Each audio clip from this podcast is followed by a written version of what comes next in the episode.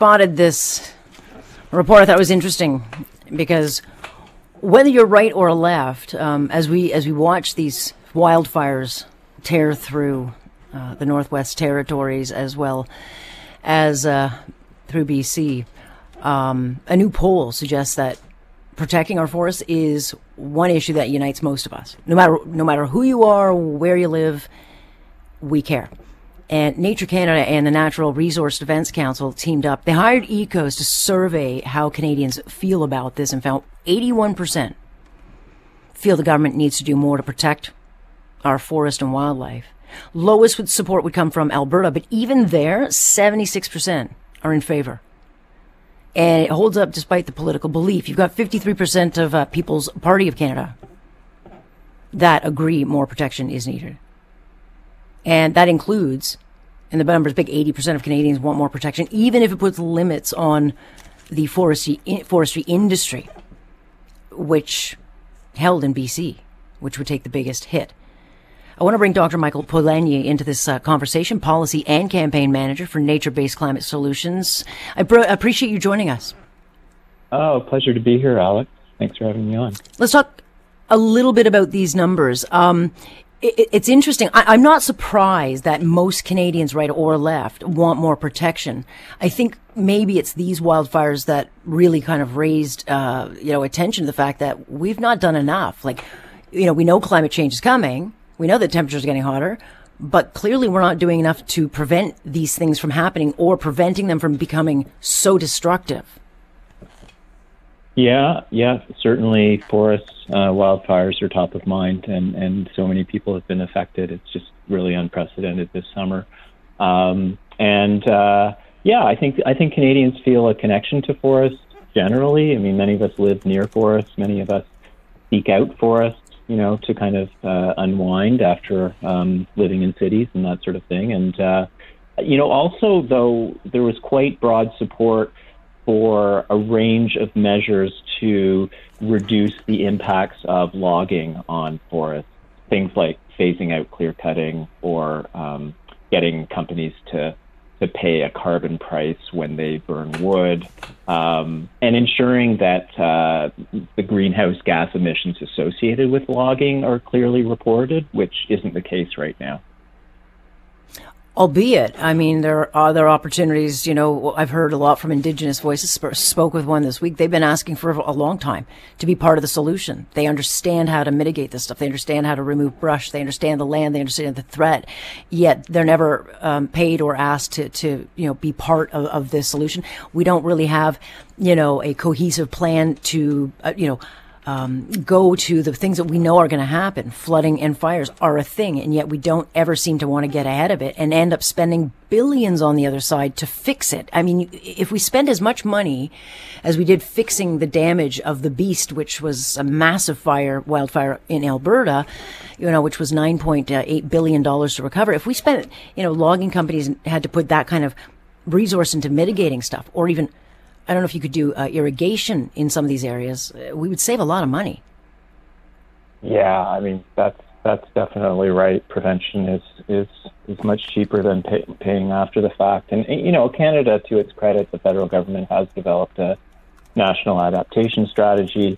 It's not sufficiently funded yet, but uh, it's that's a step, and, and certainly groups are pushing for more funding there. I think you're right also around uh, you know, indigenous people have have a lot of skill and, and traditional knowledge, and if that hasn't been tapped into, I think that has been tapped into in other countries with success in terms of preventing fires. And um, yeah, I mean, but we live in Canada, so I don't understand why it hasn't. This is what I'm, and it's not like it's the first time. For years, I've heard from fire rangers and indigenous groups saying, "Look, we don't do enough to mitigate. We just do not do enough to cl- clear stuff." And I think to myself, I, we, we are a massive country and we are a massive country known for our wood and our natural resources. Why has it not become more of an issue uh, of, of going more in on, on doing these things, spending more on it? I mean, I would say two things to that. One is that it's really, uh, I mean, we're, we're only seeing the, the huge effects of climate change, the, the, the effects of heating and drying of forests, the, the massive expansion of wildfires. I mean, it, it, this year is is just off the scale, right? Unprecedented. So I mean, I think that that's true as things are changing fast. The other thing that's not really talked about is how our model of industrial logging actually uh, puts forests more at risk of burning. Uh, there's quite a bit of evidence that, you know, primary forests, forests that haven't been logged before, uh, are mm-hmm. are cooler, are more moist, um, and are less susceptible to fires. When you go in and cut down that forest and then replant right. single species of tree, that that forest is not as resilient. It's it's hotter, right. too close together. So so I think is that because it lacks the canopy? Yes. Mm-hmm. Sorry. Is that is that because it, it lacks the, the, the, canopy that would would shade and, and give protection, right? Be part yeah. Of, okay. Yeah, that's right. Yeah.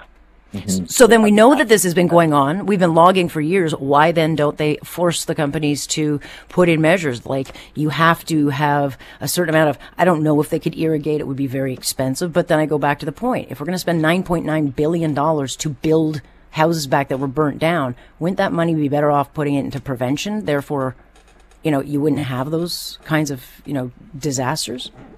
Yeah, I mean, you know, one thing we're deeply concerned about is we think um, the logging sector in particular, there's there's a real lack of scrutiny, lack of transparency.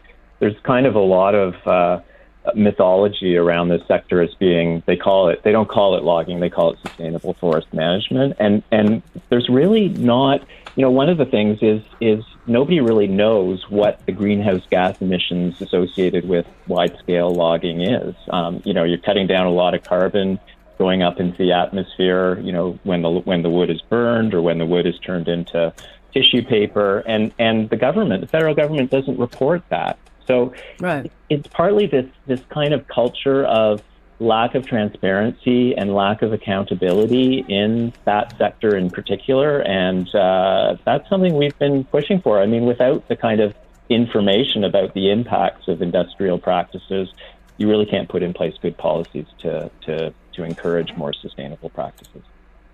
Right, and we're talking about a government that's you know all in on climate change, and they've had eight years to do a lot of this. They've done none of it.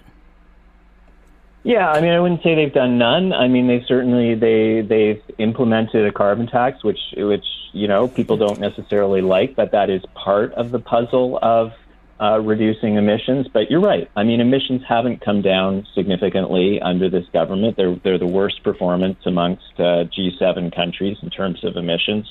Um, yeah, they they and I think all political parties need to step up and address this crisis. And, you know, that is, as you said at the outset, that's one hopeful thing about this poll, I think, is that uh, Canadians across political spectrum care about mm-hmm. forests, they care about nature. I think they understand that protecting these carbon rich ecosystems is part of maybe one of the most effective ways to fight climate change. And so, you know, my hope is that leaders of all political parties see that nature is a shared concern and that they try and overcome their political differences and work together to protect forests. Well, they're sure good at being reactive. We definitely know that. So we'll see. Um, I'd rather less talk and more action. So we'll see. I appreciate your, th- your thoughts on this. Well, I appreciate you having me on, Al. Thanks so much.